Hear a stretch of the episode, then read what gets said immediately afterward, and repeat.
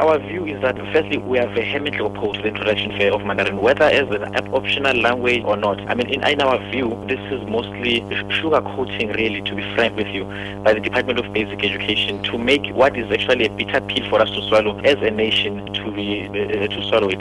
Look, earlier this year, for instance, the Minister of Education, in, in her State of the not State of the Nation, but in her uh, budget vote, mentioned that there will be a, a program to introduce African languages in about 3,458 schools across provinces. Now, on the very same uh, budget vote, there is now a pronouncement uh, on the offering of, of Mandarin, which came with specific time frames and specific grades. And this happens when we, we are slow as a country to develop our own indigenous languages.